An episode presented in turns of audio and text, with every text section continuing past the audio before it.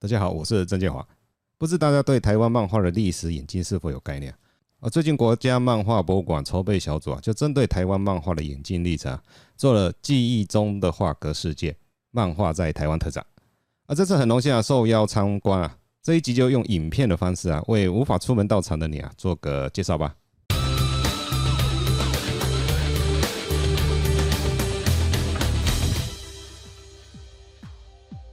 记忆中的画格世界漫画在台湾特展，那展场位于台南国立台湾历史博物馆展示交易大楼四楼第三特展室。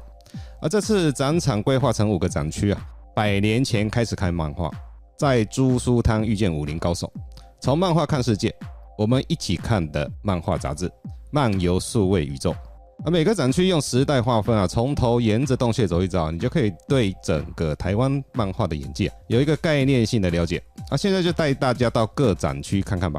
啊，其实大部分人呢不知道，在日治时期啊，台湾就有漫画的发展。日本时代，台湾人可以从报纸、书店啊、图书馆接触到漫画。像一九三零年啊，台湾最大报《台湾日日新报》就刊登了许多连环漫画。啊，还有类似漫画杂志啊，《少年俱乐部》也有集结成册的冒险谈集啊，《七哥王子历险记》《野良黑》啊。不过这些作品啊，或多或少，都有着日本军国主义的意识形态，感觉很像宣传品啊。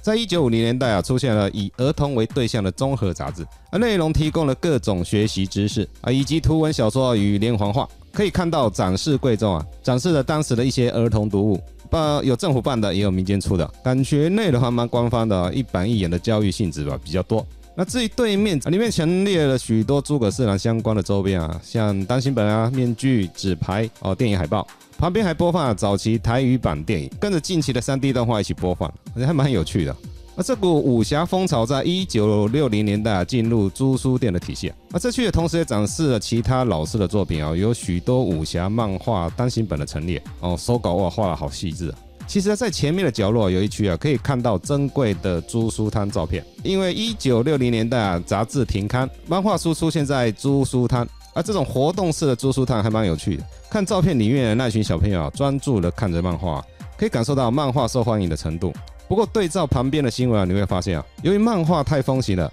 好像让政府啊产生漫画是有害读物的想法啊，还呼吁啊学校不要让学生看漫画啊，进而推动了后期的审查制度的出现。从漫画看世界，这一区我也很有感啊。一九五零年代起啊，报纸的期刊啊，像中央日报和国语日报，引进欧美连环漫画来吸引读者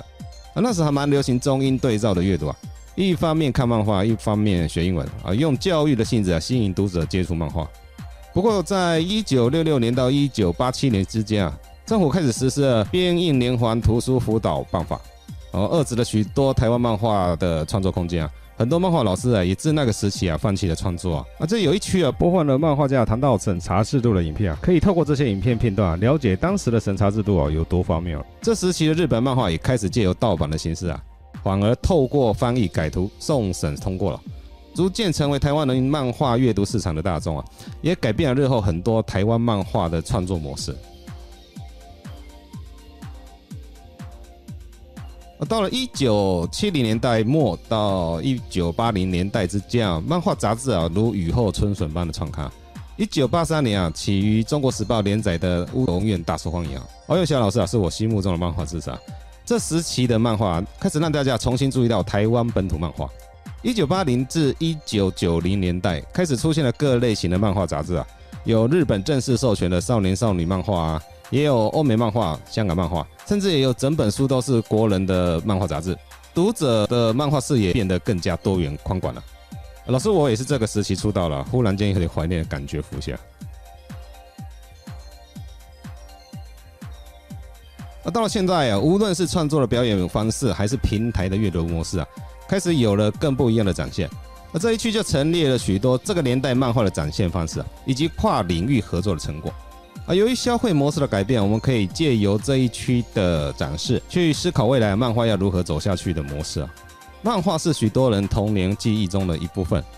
也是许多读者生命中不可或缺的精神粮食。借由这个简单的展览啊，让大家可以看到过往台湾漫画的演进啊。创作是自由的，如何用漫画记录人生痕迹，也是这个创作最令人着迷的地方。记忆中的画格世界漫画在台湾特展，现在正在国立台湾历史博物馆展示教育大楼四楼第三特展室展出。好，从二零二二年四月二十三到二零二二年十月十日，我记得每周一是休馆的。有有兴趣的读者，可以过去看看。除了漫画展之外，